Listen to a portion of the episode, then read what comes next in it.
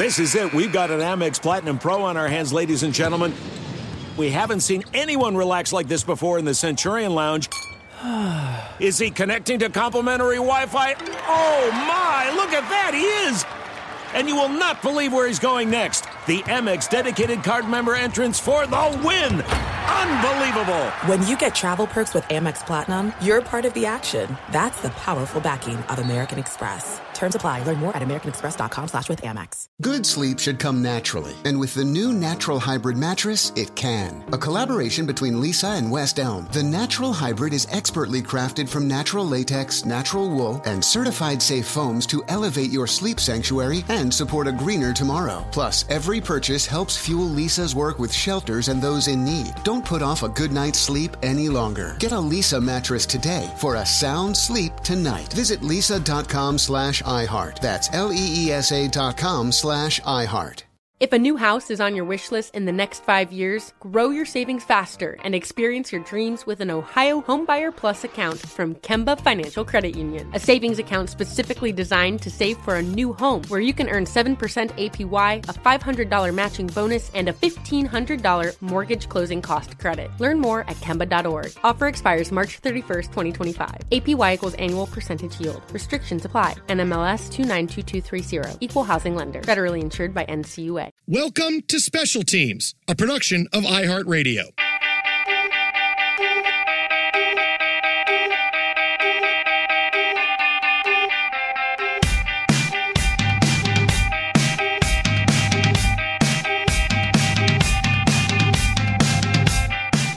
Greetings and welcome inside the Special Teams Podcast. We're your hosts, Jason Smith and Mike Harmon. Our show's heard nightly on Fox Sports Radio, 7 p.m. to 11 p.m. Pacific Time, 10 p.m. to 2 a.m. on the East Coast. We're on over 400 affiliates. And our partnership has extended now to the Special Teams Podcast here at iHeartRadio, where we spend every week spotlighting one of the special teams in sports history. It could be a team that has won it all, could be a team that won no games, could be a team that nearly won the championship. And this week, we've got a very special one for you as we're going to spotlight the 1999 2000 Los Angeles Lakers, the first championship team since Showtime. The first year for Phil Jackson, Kobe Bryant, Shaquille O'Neal, their first championship. A lot of twists and turns on the way to the Lakers championship a lot of chaos throughout the year, of course, right? You know, you've got the early issues with with health that affect the team. You're breaking in Staples Center mm-hmm. and a shiny new toy, a beacon uh, to rebuild. Whatever. I mean, I don't know what you call downtown LA. Uh, right? Because isn't it kind of there's like 15 different You want to gentrify, gentrify. Yeah. Gentrify. But it was more just the idea that they call it downtown, but it's really a well, wide berth here yeah, but in it's LA. Downtown. But it's still right. downtown. All right. You may not like the but it's downtown. But is it is it really downtown? Yeah. For yeah. LA purposes, I think there's a. I get on the freeway and it berth. says exit here for downtown, so I go downtown. How do you know that's not just a street called downtown? It's because it, it was it's fifth or sixth. Okay, Staples Center opened in 1999, the new home for the Los Angeles Lakers. But the best place to begin is what happened the season prior to their championship year. This is back when I was a TV producer for ABC in Los Angeles. And the season before, the Lakers went out getting swept by the San Antonio Spurs. And it was a very difficult year because this was when the Lakers were supposed to take the next step. And instead, they get swept aside in four games by the Spurs. The first game of this series with the Spurs, I go cover it. And the day before the game, day of the game, we go into their locker room for interviews like we do all the time. And we walk into the locker room and there's this big TV with a VCR set up. I mean, it's 1999. And this is where the Lakers players are watching video and and and checking out diagrams and things. It's just sitting in the middle of the room. And we had to, I remember we had to walk around it to get to the players to interview them. So the first game of the season, or the first game of the postseason in that series with the Spurs comes down and the Lakers lose. And Shaq, the entire game, felt like he was getting hit all the time, and they he wasn't getting the foul calls. So the game ends, Lakers lose, and we're all waiting outside the locker room to go in. You have to wait ten minutes for the sure. cooling off period. Got to have the cooling off period, otherwise that could get ugly. We hear through the big doors something is something hit the ground and just break, and we're like, "What ha- we're all looking at each other like, what happened? I'm a producer. I'm looking at my talent, who is Bill Weir. Oh, there you and, go. Yeah, Bill Weir, who now It was uh, a big deal in I Chicago for a yeah. I forget where he is. He's like CNN or something. He's did travels Yeah, he's doing some travel stuff, yeah. So we're like, what is going on?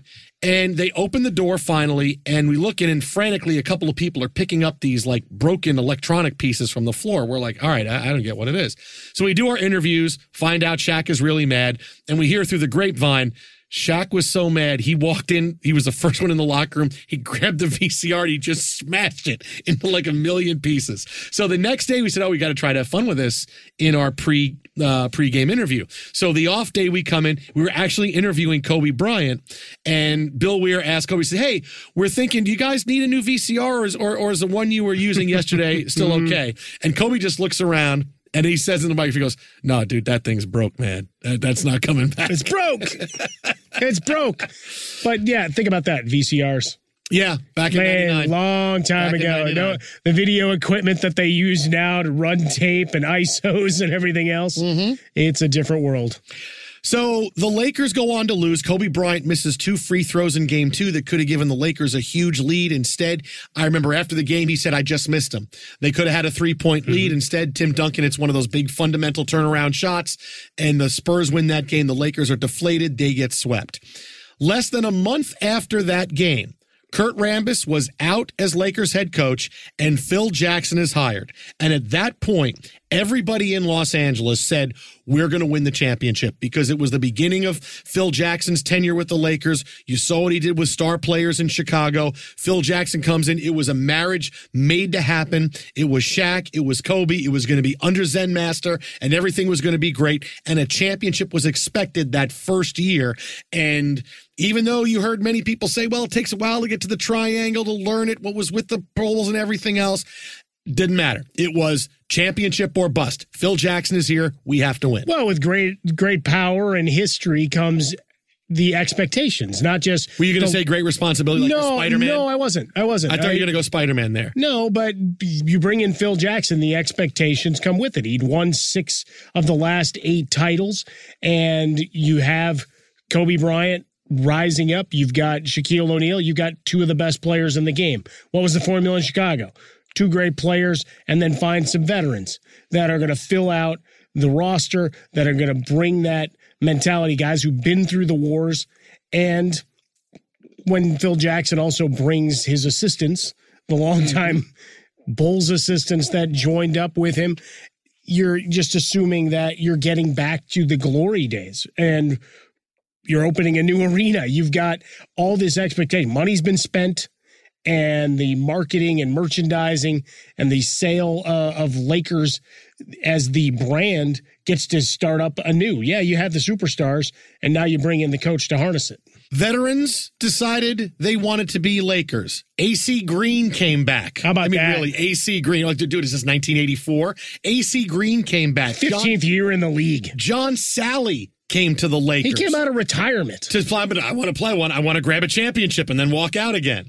Ron Harper came to the Lakers. Brian Shaw came to the Lakers. Their big draft pick was Devean George. Yeah, and, and Ron Harper being a guy winning in Chicago, that if you're going to have a veteran who was once upon a time a great scorer, that's the thing. Mm. Ron, Ron Harper had two very distinct careers in his NBA journey, right? Because he was he was a great scorer in his early days. But Oh folks yeah, he don't was remember great. that. No, in Dallas, no, people don't and, remember and that. Cleveland and, Uh, and Cleveland, whatever. rather. Sorry. Yeah, Derek And- Harper was Dallas, Yes. who had left the team. So yes, okay. Yeah. So that, but then he goes to Chicago and he's one of those key pieces, key cog and, and a great defender. And still, even though he was a little up in years, was a guy that could still bring defense and good rotation and make sure that the young guys were being brought along to learn this system. So, you know, coach on the floor, as it were.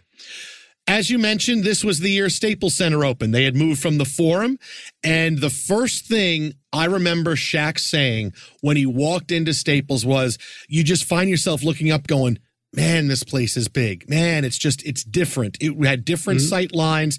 It seemed like it was bigger. And we're going to get to in the podcast coming up later on just how big a deal this was in the finals for the team the Lakers played against. But it was definitely hard to get used to. Uh, I remember early on in the season was boy the shooting angles and everything. It was very difficult. It wasn't the wasn't the same cookie cutter. Here's a basketball arena. It was done a little bit differently.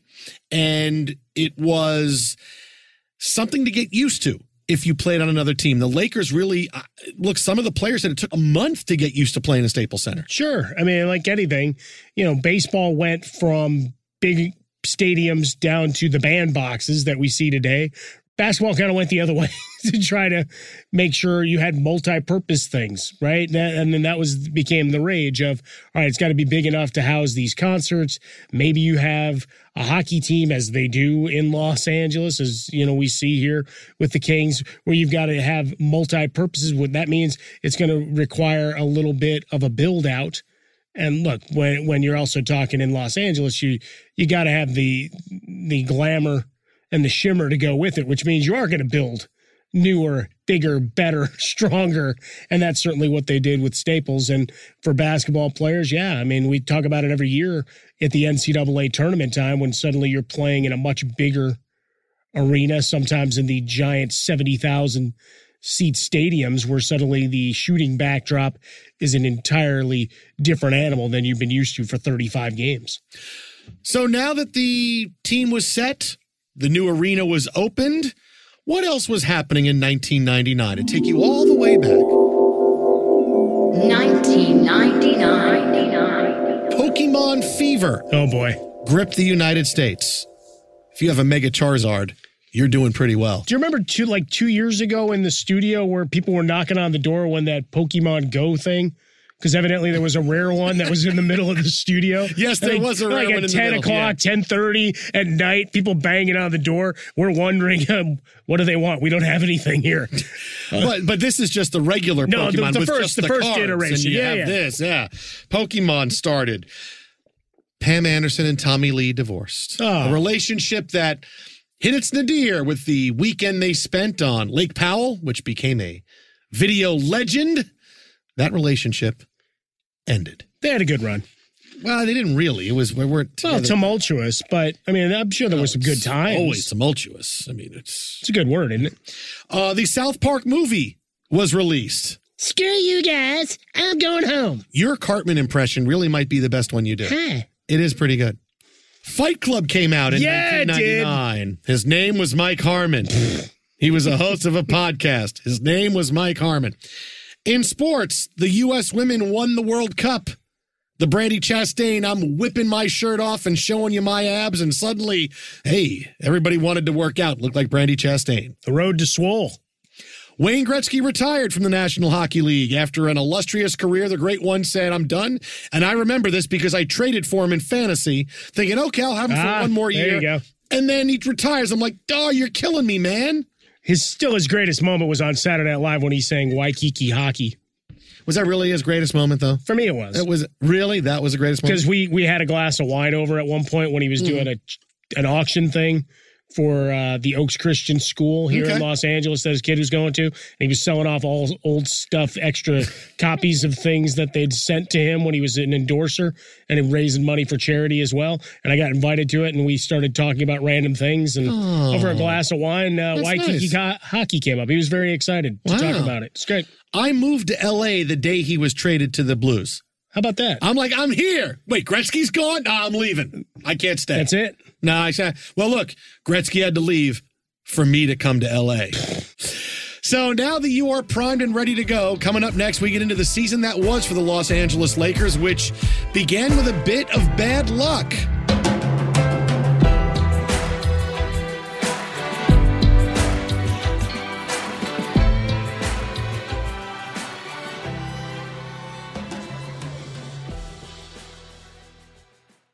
This is it. We've got an Amex Platinum Pro on our hands, ladies and gentlemen.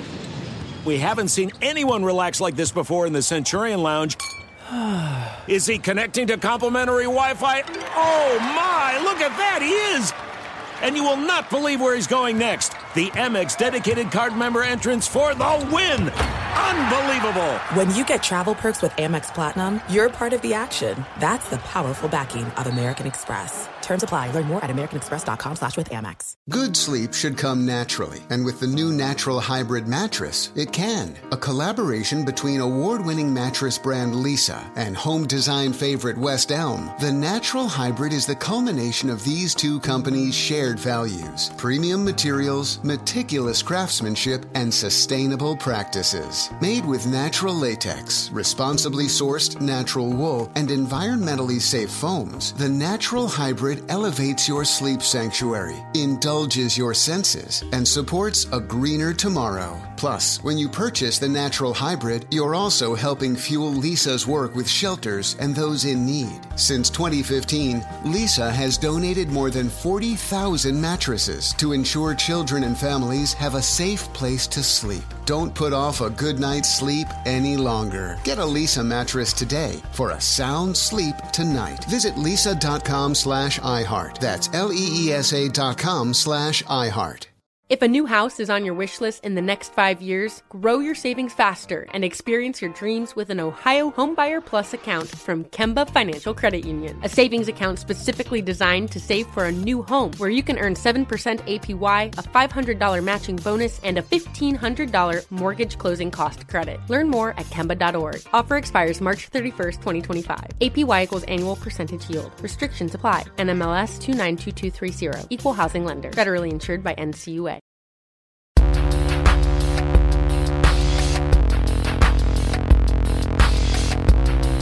We continue on in the Special Teams podcast our look at the 1999 2000 Los Angeles Lakers, who won the first of three consecutive championships.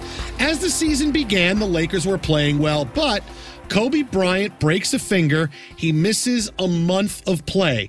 And when this story happened, it was, oh, great here we are ready to go and Kobe breaks a finger and we have to figure out how to get by without him.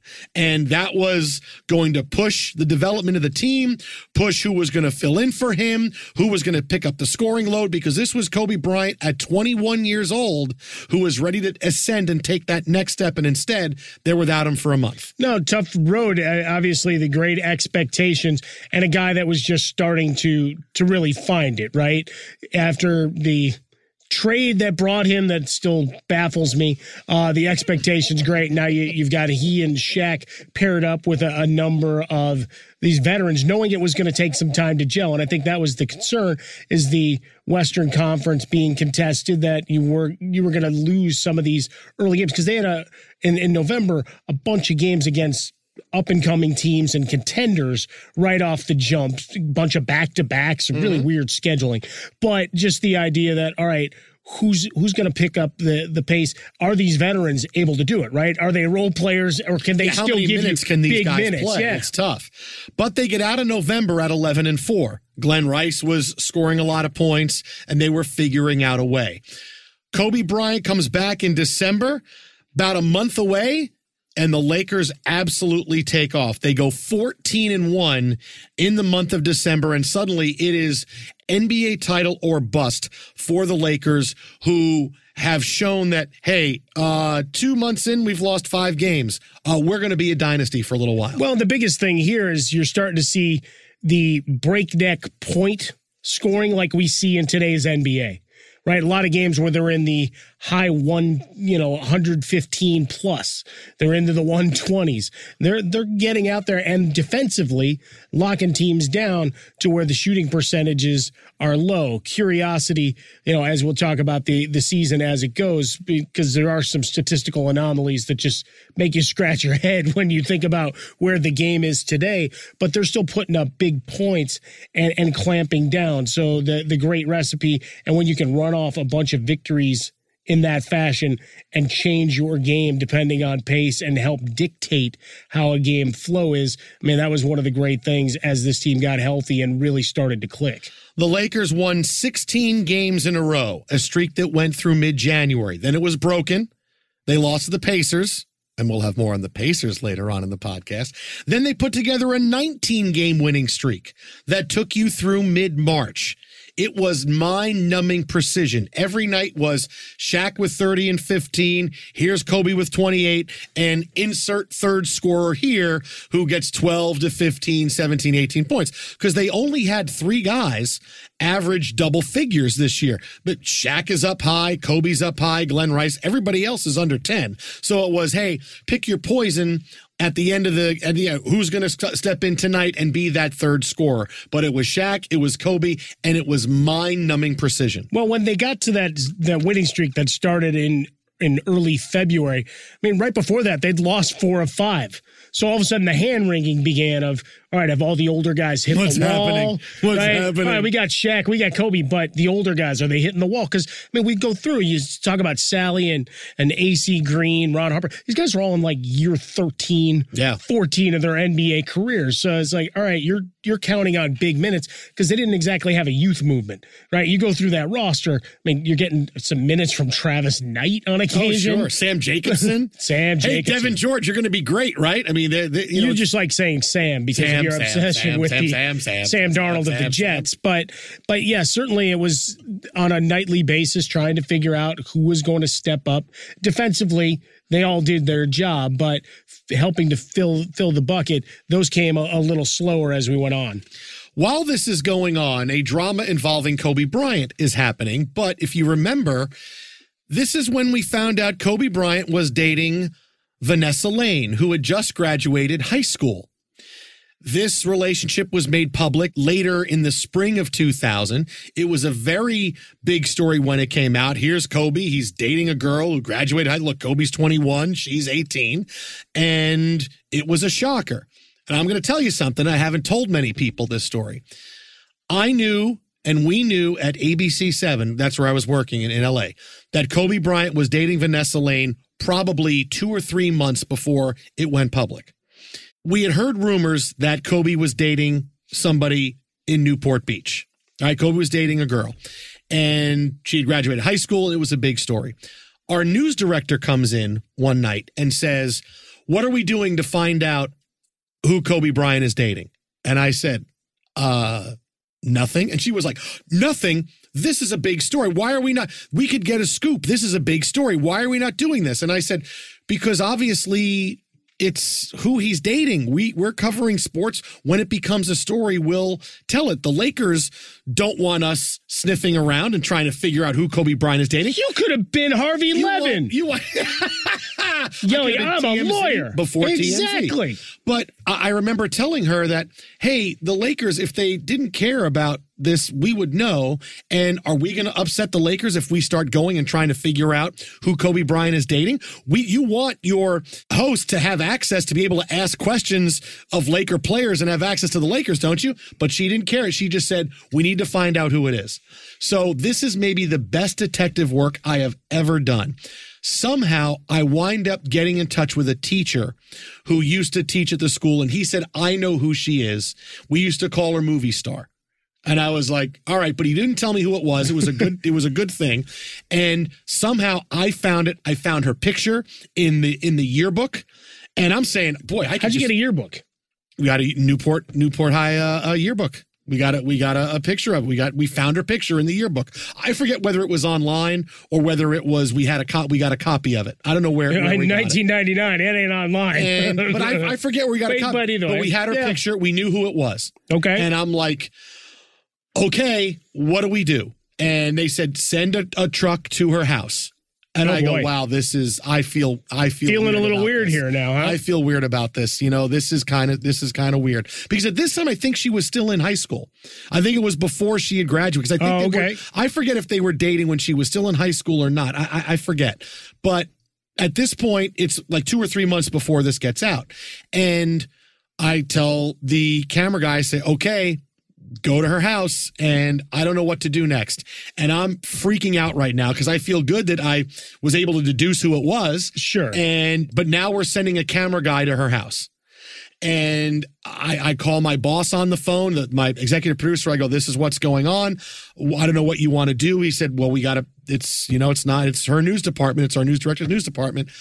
And I call in, and the, the camera guy calls me and says, "I'm here. What do you want me to do?" And I said, hang there for a second and let me figure it out. And I call the news director and I said, we're here. What do you want to do? And she goes, you found her? I said, yes. She goes, okay, good. I said, so what do you want? She goes, all right, you have to do anything. I said, what do you mean? And she said, "You don't have to do anything. I that, you you found her.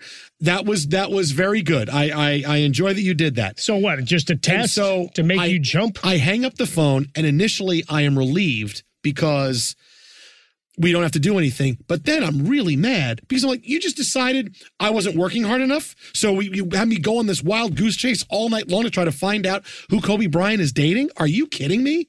And I was really, really mad because I don't know why she felt like we weren't working. I, I don't know. Oh, you need to be able to figure things out like this. I don't know why, but I was so happy we didn't. And so we knew who he was dating. We knew Vanessa. We knew her identity for a couple of months. And then it comes out Kobe Bryant, I think, dropped her off at school or showed up at the school and, and peeked his head out the window and waved to everybody. Something like that, yeah. And that was the moment they knew they were dating. And then it became a story. And I'm like, well, we knew that for the last two or three months. That is curious. But was, I, I, mean, but really it's a great upset. example and, and something, you know, as, as you and I sit down and, and we're talking about this team, access is still one of those things that news agencies and local TV, radio stations, you've still got to navigate, Mm-hmm. right? You still got to get through the gatekeeper. And now you've got players are their own businesses where Mm-hmm. there's multiple layers of gatekeeper, not just the teams, but also the players. And if the player decides he doesn't want to talk to you, team normally doesn't get in the way. So I, I can understand as with the rise of Kobe Bryant, Mm. I mean, it made you I mean, it made you work and sweat a little bit because you were talking about the ethics and the morality of everything you're doing, sweating a little bit, maybe lost a hair follicle or two. but it made you a better man, Jason oh. Smith. So they would get engaged later on, and the Lakers are steaming towards the playoffs. And Shaquille O'Neal has his night of nights, a 61 point game against the LA Clippers. And this was Shaq stamping his identity on this team. Shaq and Kobe were always who's going to be the leader of this team because there was that seamy underbelly throughout their time with the Lakers. Shaq was the guy. Kobe wanted to be the captain, and they fought about this bitterly, whether it was behind closed doors, whether it was in front of everybody. But Shaq wanted, and he put his stamp, this is my team, 61 points, and Kobe's the 1A. Eventually, Kobe's going to be the one, but I'm going to be the, but I'm the one right now. 35 shot attempts in that game, 24 makes, obviously no three pointers, but 61 points, 23 boards. Your other scores in this game, as always, Kobe Bryant had 22, Glenn Rice had 16. Your next leading scorer, you want to guess who it was? Devean George. It was Ron Harper with six points. Oh, look at Ron Harper with six.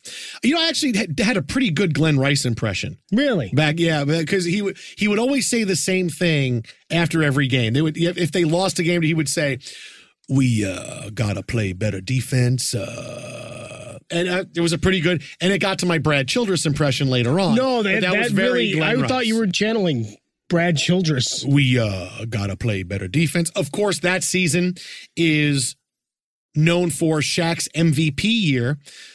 It was nearly unanimous. Only Fred Hickman, then of CNN, didn't vote for Shaquille O'Neal. It was Allen Iverson.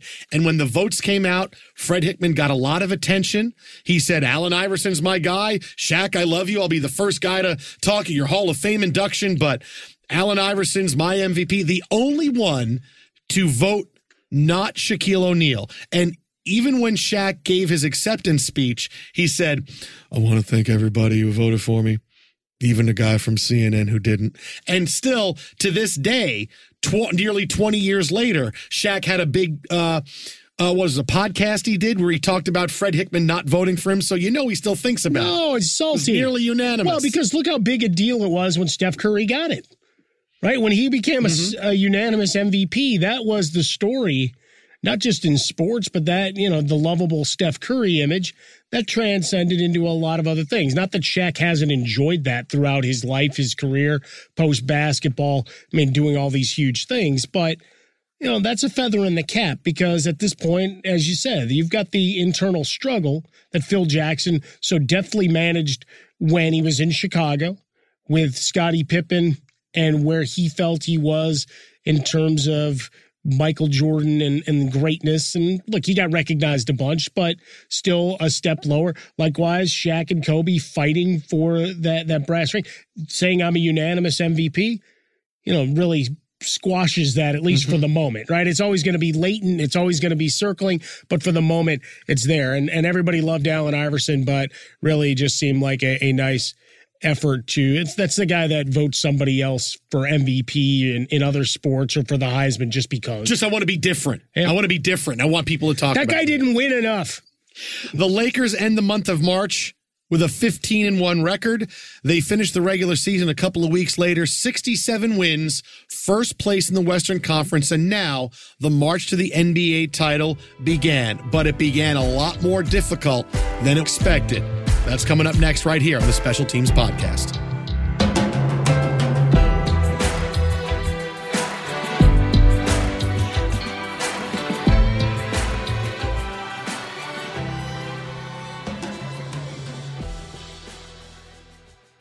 There's no distance too far for the perfect trip. Hi, checking in for. Or the perfect table. Hey, where are you? Coming! And when you get access to Resy Priority Notify with your Amex Platinum card. Hey, this looks amazing! I'm so glad you made it. And travel benefits at fine hotels and resorts booked through Amex Travel. It's worth the trip. That's the powerful backing of American Express. Terms apply. Learn more at americanexpress.com slash with Amex. Tired of restless nights? Meet Leesa, the sleep experts. Here at Leesa, we know that good sleep is essential for mental, physical, and emotional health. That's why their mattresses are made for exceptional comfort and support, catering to every sleep need. Check out Leesa's Sapira Hybrid Mattress, named Best Hybrid Mattress five years running. Sleep hot?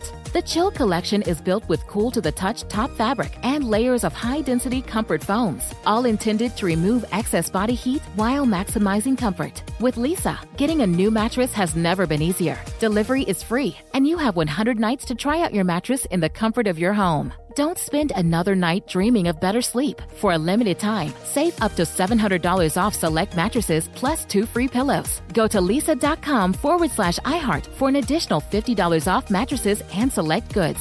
That's L E E S A dot com forward slash iHeart. Exclusions apply. See leesa.com for more details.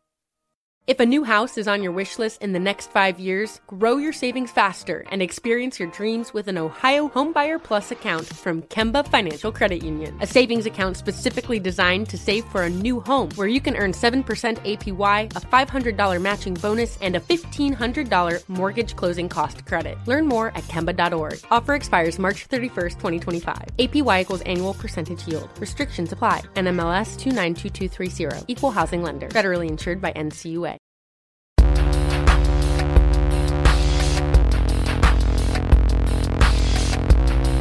So the Lakers dispense with the regular season, first place in the West, and their prize a 1 8 matchup against the Sacramento Kings. The Lakers win the first two easily. You're thinking a sweep. But the Kings at home beat the Lakers the next two games, forcing a deciding game five in Los Angeles. And this was the first time that Phil Jackson really stepped in and said, let me take the pressure off you guys. Obviously, his triangle system had worked throughout the year, but it was never really a comfortable triangle. He would say at times it's a trapezoid, it's this, mm-hmm. it's a little bit different. Sure. It more from what it was in Chicago. But obviously, it worked. He had the right guys there with Shaq and Kobe at the head of it. But here they are facing adversity. They're down to a winner take all game five going to Staples Center. And after game four, I remember Phil Jackson going to talk to the media. And you remember Phil with the Bulls when he would be mad after a game, he would just sit there, lean on his arm and he would talk and he would he would like smolder. Sure. But instead, Phil Jackson came to the the press table, smiled, and said, "Yes, they played well. They played well tonight. Let's see if they can win on the road in Game Five. And he was very loose and smiley and much different than I thought Phil Jackson was. And that set the tone for game five. Hey, hey, guys, They got to come back and beat us in our building. We're the best. I'm not going to sit here and, and add to the nerves that the team most likely has because this was unexpected. But just Phil Jackson acting that way going into game five, you knew things were going to end well. The Lakers blow out the Kings 113 86. They take the series in five, setting up a meeting with the Phoenix Suns. But there's your first example of Phil Jackson kind of calming everybody down. Here's the first time of they've hit adversity and they get through it in spades. Well, one of the things that was the hallmark for Phil Jackson, right? Those press conferences, and it was the which Phil Jackson were you getting? Were you getting the guy leaning in, bony elbows that would mm-hmm. take you down back when he was a player with your Knicks all those years ago?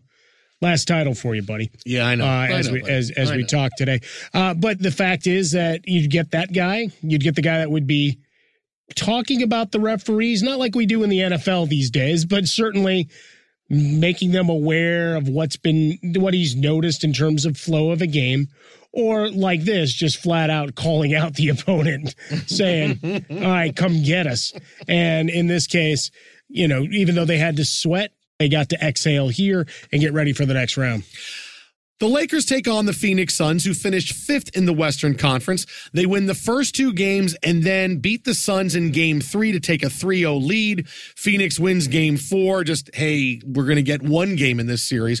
Before the Lakers beat the Suns 87 65, the Suns score 65 points in a playoff game. They win the series 4 1. And waiting for them, the third seeded Portland Trailblazers, who gave the Lakers everything they could handle in this. Well, the curiosity, you know, with the Suns, when you score 65 points, I mean, you're, you're just trying to rain threes and shooting yourself out of the gym, unfortunately. Uh, not, not much of a matchup there, but the regular season, again, different alignment in terms of divisions and the, the, the way the conference is set up. You know, the, the Blazers, you know, over the course of the the season they they'd been a difficult opponent and a difficult out and had always been right there in the rear view mirror uh, waiting for this showdown almost the inevitability of it you know to take your thanos quotes and throw it out there. I was thinking ea sports bulls versus blazers and bulls versus lakers available now. Oh nicely done. Remember that ea yeah. sports ea sports. It's in the game we all had those games. Do we get we get money for that sponsoring? We got we went with that. No, no we got to we got to seek that out. Uh, this is a series that is back and forth. The Lakers and Blazers split the first two games. The Lakers take the next two. The Blazers take the next two, setting up game seven, June 4th, 2000 at Staples Center. A game that the Blazers will always think we had it. We had it. The Blazers had a huge fourth quarter lead. And at one point, all they needed to do was probably hit one or two more baskets and it would put the Lakers away. But Portland misses 12 straight shots. Kobe Bryant is everywhere on defense. This is everything falling apart for the Lakers. Brian Shaw hits a bunch of threes. The Lakers claw their way back. It seems improbable, but nobody can hit anything for the Portland Trailblazers. I mean, one or two more shots, one more basket, one more shot from Steve Smith is going to clinch this game for the Portland Trailblazers. But the Lakers come all the way back. Kobe Bryant in the final minute dusts Scottie Pippen for a big jumper to give the Lakers the lead. And then the highlight you have seen many times following a missed shot by the Blazers. Kobe comes down the floor with the ball, throws up the alley oop to Shaquille O'Neal that looks like it's going out of bounds over the rim. Shaq leaps up grabs it with one hand, slams it down. He goes running up the court with his f- fingers in the air, jumps into Kobe Bryant's arms, and the celebration is on because the Lakers are up and the Blazers have given the ball, uh, given the game away. And I remember after the game, Kobe Bryant said, I really thought I threw it too far. It was going to be a turnover. I really thought, oh, I threw it up too high. But Shaq jumps so incredibly high and slams that ball down. Look, it's, it's the definitive shot and piece of video of the Lakers oh, championship season, the first of three in a row. That play was really the birth of the playoffs, the dynasty that it was going to stay because these guys could do so many special things. Going to almost any restaurant in LA that does sports related fare and has extra televisions for Sunday football, whatever else, they've got some art of that. There's a, a painting, or even to this day, any hey, welcome to Lakers basketball. That image is showing up as part of the montage leading up to game time. I mean, that is just the iconic image. I love that Blazers squad, though. Rasheed Wallace in that game seven, 30 points. Pippen was three of 10 from the field, 10 boards, 12 points. Steve Smith, as you mentioned, had 18. Uh, but I wanted to make sure to note that uh, we had Arvydas Sabonis and Detlef Schrempf as part of this game. I mean, this comeback, watching it, I thought they're dead in the water. They're dead, and the They Blazers are going to win. 13 points in the fourth quarter. The Blazers are going to win, and it was it was un- insurmountable because it was one of those typical games where you think, all right, the guys are shot, and the message, whatever it is, didn't get through. But really, this was Kobe Bryant bringing the Lakers back because on defense, he was going from ball to ball, hounding the guys. This was Kobe's game, and Kobe's jumper over Pippen, uh, you know, move, moving away from Pippen and hitting and giving them the lead. That was just as big a play as the dunk from Shaquille O'Neal because that was where okay, now we have the lead. We came all the way back, and the Blazers really had no answer. So as much as Shaq was the MVP and Kobe was the one A, now you're getting to the point in the season where. Kobe Bryant is showing, hey, you know what? Not so not so fast for Shaq being the one and me being the one A. first team all defensive so that was part of the things that that plays in as well in that game 25 11 and 7 uh, kobe had four block shots in that game o'neal with 18 points and nine boards overall rice Horry and shaw all in double figures as well so you know you're looking at balance and a ridiculous comeback outscoring the blazers by 18 So now awaiting the Lakers in the NBA Finals, Larry Bird and the Indiana Pacers. And people are like, they go, wait, Larry Bird was playing. No, Larry Bird was the coach of the Pacers. Reggie Miller, the big star, his first chance at the NBA Finals. He was ready for it. Game one at Staples Center. And many Laker fans were nervous. They had seen Reggie Miller pull out all kinds of superstar heroics in the past. And now Knicks, he was in the NBA. Don't bring that up. Please don't bring that you up. You brought it up you said heroics in the past like nine points in four seconds. I can't. I can't. Okay, but game one was a shocker. Reggie Miller missed all of his shots in the first quarter. He would make one field goal for the game, and the Lakers would win game one. And that was a big sigh of relief. 104 87 is your final. Indiana doesn't really threaten in the fourth quarter. And this was, hey, all right, now we have our sea legs under us. Reggie Miller could have shot the Pacers into contention this game, but he didn't. After the game, he sat at the press conference and said, I got a lot of open looks and I just missed him. If I keep getting these looks in the finals, and he shook his head and smiled. And I remember going, he could he could individually do this. He could, if he starts hitting his shots, if he gets hot, he could do this all by himself because the Lakers did leave him open a lot. And I was stunned. I'm going, he really, because Reggie Miller didn't need a lot of room. No. He was so tall and lanky and he was. well but that would- shot was so quick yeah, and it would, I mean, he the would catch and over shoot, guys. yeah. I said he really can do this all by himself. Obviously, as history has told us, he didn't Not so fast. Uh, game two, Kobe Bryant gets hurt in game two. It was a bit of a shocker because Kobe had been playing so well. He left the game due to a sprained ankle. Jalen Rose, who was then playing for the Pacers, admitted later on he intentionally stuck his foot out when Kobe took a jumper to try to trip him up. Sweep the leg. Now, this is a, a situation. Cobra Kai. It's- you have a problem with that? No, Sensei. Now, did Jalen Rose want to hurt Kobe Bryant? No, but this is a big trick that many players have used, putting your foot out so they think about it and they try to land a certain way. They don't get the follow through Right, on their cha- jumper. Change their trajectory. Absolutely. Right. But unfortunately, this is what a big byproduct is, is that you can wind up getting hurt for it. So Kobe left the game, and at the end, the Pacers tried to get back in using the hack a Shaq strategy. ah, there you go. We're going to send Shaq to the free throw line as many times as possible. He shoots 39 free throws in the game. wow. He makes 18. 18 out of Well, 39. you know. But still, it was enough because he made enough in the fourth quarter, and the Lakers hold off Indiana. They win game two, 111 104. The hack a Shaq strategy, you could say it worked, but it didn't. But it worked, but it didn't. Well, and injuring Kobe Bryant, and Ron Harper takes over. Still plays good defense. Steps slower than Kobe, but still getting it done and scores 21 points. So that you also have, you know, Big Shot Bob gets into the act a little bit. The legend of Robert Horry. So you go from there. Game three, back in Indiana. Kobe Bryant is out and his absence is felt immensely.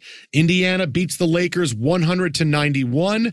Reggie Miller hit all his free throws at the end of the game, and so now Indiana's feeling good. Game four, this game was the series. Kobe Bryant tries to come back playing with a sore ankle. Indiana gets out to a big lead in the first quarter, but the Lakers start reeling them in. The game winds up heading to overtime. In overtime, Shaquille O'Neal fouls out. So now the Lakers have to win this game without Shaq, and now it's on Kobe Bryant's shoulders. But this is the best part of Kobe Bryant. This is what he has always wanted. He wants moments like this. He, and you saw later on in his career, he rose up many, many times. He hits three big shots in overtime as the Lakers overcome John Salley's inability to step in for Shaq. He'd been because- retired for two years. yeah, John. Salley is kind of old, so they're really getting nothing at center. But Kobe Bryant hits enough big shots. Reggie Miller misses a last second three, and the Lakers take a huge three to one lead, winning game four, 120 to 118. Kobe Bryant throughout his career, and here's one of your early signature moments of I'm the captain now. Defensively, they didn't have much of an answer for Smits, right? You're just running bodies at him, trying to force the ball into someone's hands that isn't his because of the mismatch, or trying to close out on Reggie Miller, which the way he weaved through defenses, very difficult task, but just enough to escape with the two point victory on the road. You know, in the fourth quarter of this game was great because it was back and forth between Shaq and Reggie Miller. Shaq scored 14, Reggie Miller scored 13. It was so tense, so exciting, deserving of overtime. And you would think at the end, all right, Kobe Bryant's got to do it, but it's a huge thing. They don't have Shaq. Pacers have to win this game. When the Lakers won, you could tell, all right, the Pacers were done. The Pacers win the next game, biggest blowout the Lakers had seen in 30 years, but this was the Lakers going, you know what? We got the game we needed. We're going to give them game five. We're going to come home and get ready. And we got game six and game seven at Staples Center. So let's put it away. We'll let them blow us out and we'll go back home. But that's just it. 33 point loss. You know, it's like you and I with our uh, kids' soccer teams. Yeah, you don't want to be demoralized with a 9 nothing defeat, but sometimes you, you have to learn, right? It's just one loss.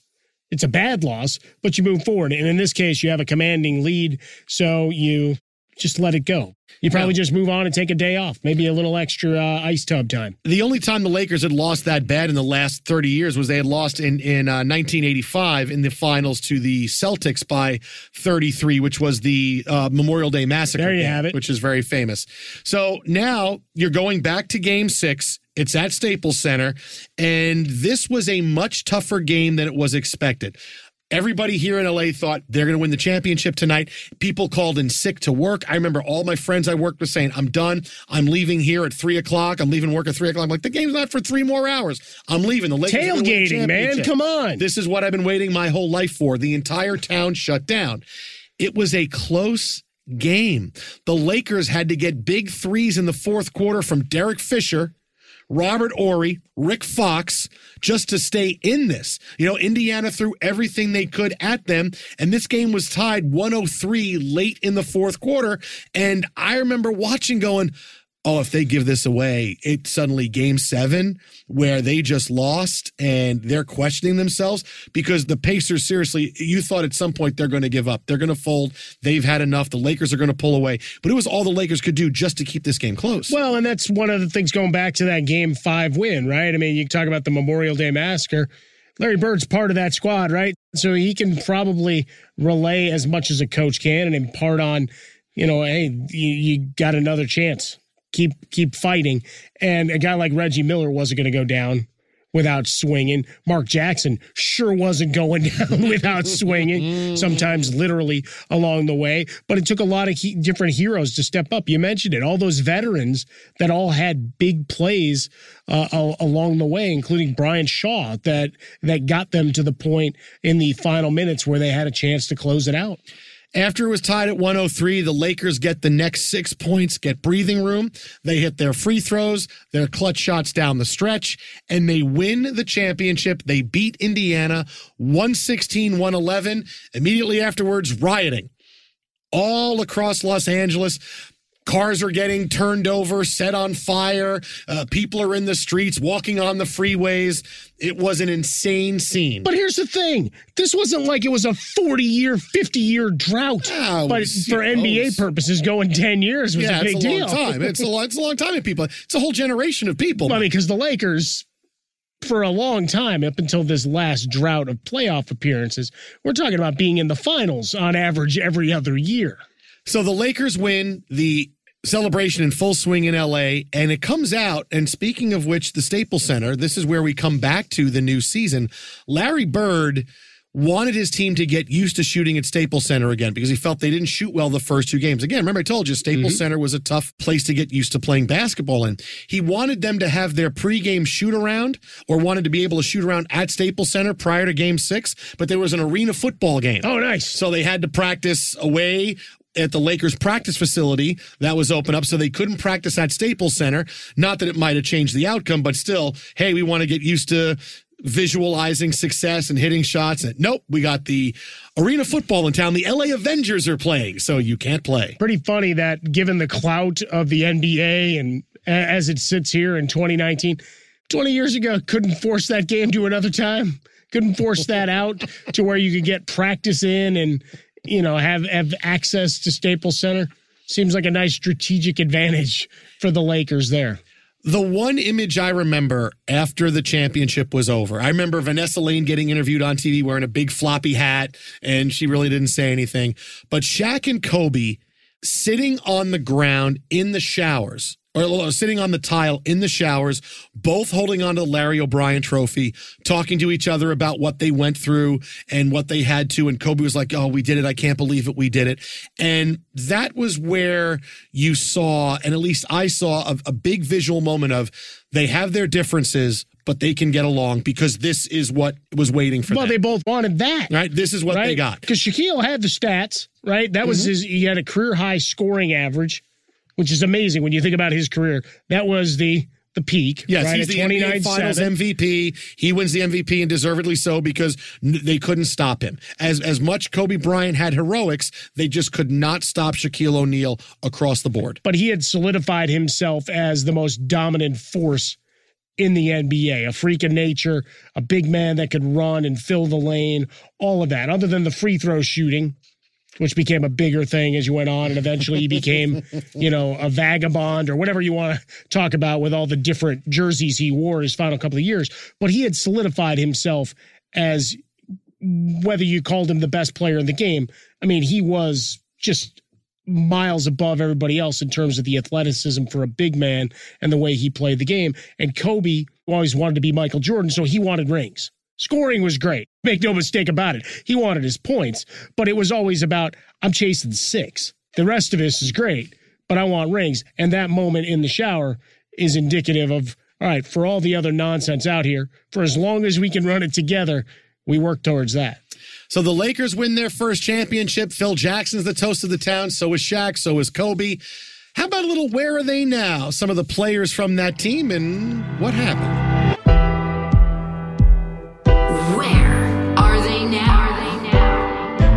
Got some fun ones because you've got some of the little known players, right? I mean, Rick Fox involved in esports and acting and a bunch of that kind of stuff.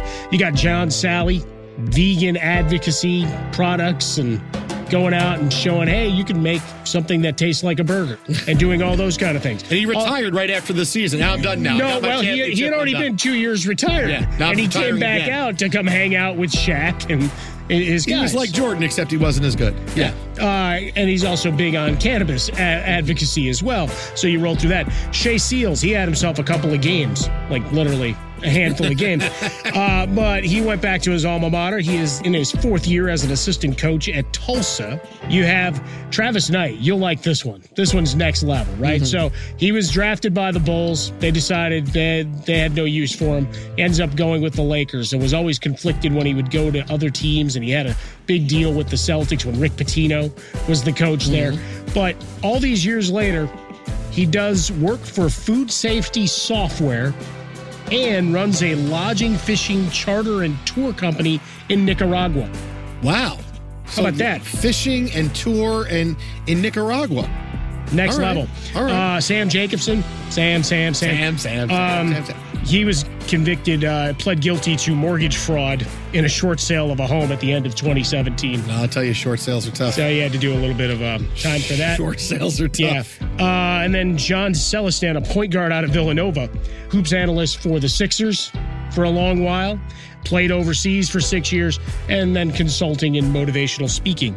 You've got a. You know, when I played those four games for the Lakers when we won the championship, you think when Phil Jackson put me out there at the end of a 20 point blowout, I wasn't trying my hardest? 16 games played, 11 minutes per game. Hey, he was one of the guys that got to be part of this crazy run and you know what began the I can't say three-peat. I just did. You did, you Uh, owe Pat Riley $7. I'll send it to him. Okay. So there it is, your 1999 2000 Los Angeles Lakers, the championship that started the dynasty, the big moments, the controversy, overcoming adversity. And at least I didn't have to actually have my cameraman knock on Vanessa Laine's door all the way back then. Kobe Bryant, if you're listening to this, you owe me one, even though you never knew that. Hit us up on Twitter at How About a Fresca. Mike is at Swollen Dome. You have comments about the podcast or what teams you'd like to see spotlighted on future special teams podcasts. I'm Jason Smith. I'm Mike Garman. We will talk to you next week on Special Teams.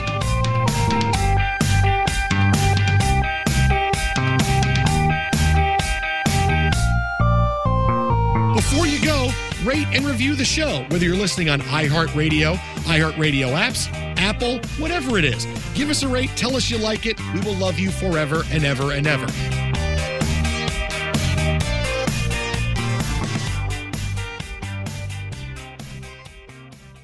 Special Teams is a production of iHeartRadio. For more podcasts from iHeartRadio, visit the iHeartRadio app, Apple Podcasts, or wherever you listen to your favorite shows. This is it. We've got an Amex Platinum Pro on our hands, ladies and gentlemen. We haven't seen anyone relax like this before in the Centurion Lounge. Is he connecting to complimentary Wi Fi? Oh my, look at that! He is! And you will not believe where he's going next. The Amex dedicated card member entrance for the win! Unbelievable! When you get travel perks with Amex Platinum, you're part of the action. That's the powerful backing of American Express. Terms apply. Learn more at americanexpress.com slash with Amex. Tired of restless nights? At Leesa, we know good sleep is essential for mental, physical, and emotional health. From memory foam mattresses to hybrids that keep you cool all night long, Leesa's mattresses offer exceptional comfort and support with free delivery and 100 nights to try out your mattress in the comfort of your home. For a limited time, save up to $700 off select mattresses plus two free pillows. Go to leesa.com slash iHeart for an additional $50 off mattresses and select goods. Exclusions apply. See leesa.com for more details. Getting ready to take on spring? Make your first move with the reliable performance and power of STIHL battery tools. From hedge trimmers and mowers to string trimmers and more, right now you can save $50 on select battery tool sets. Real STIHL. Offer valid on select AK system sets through June 16, 2024. See participating retailer for details.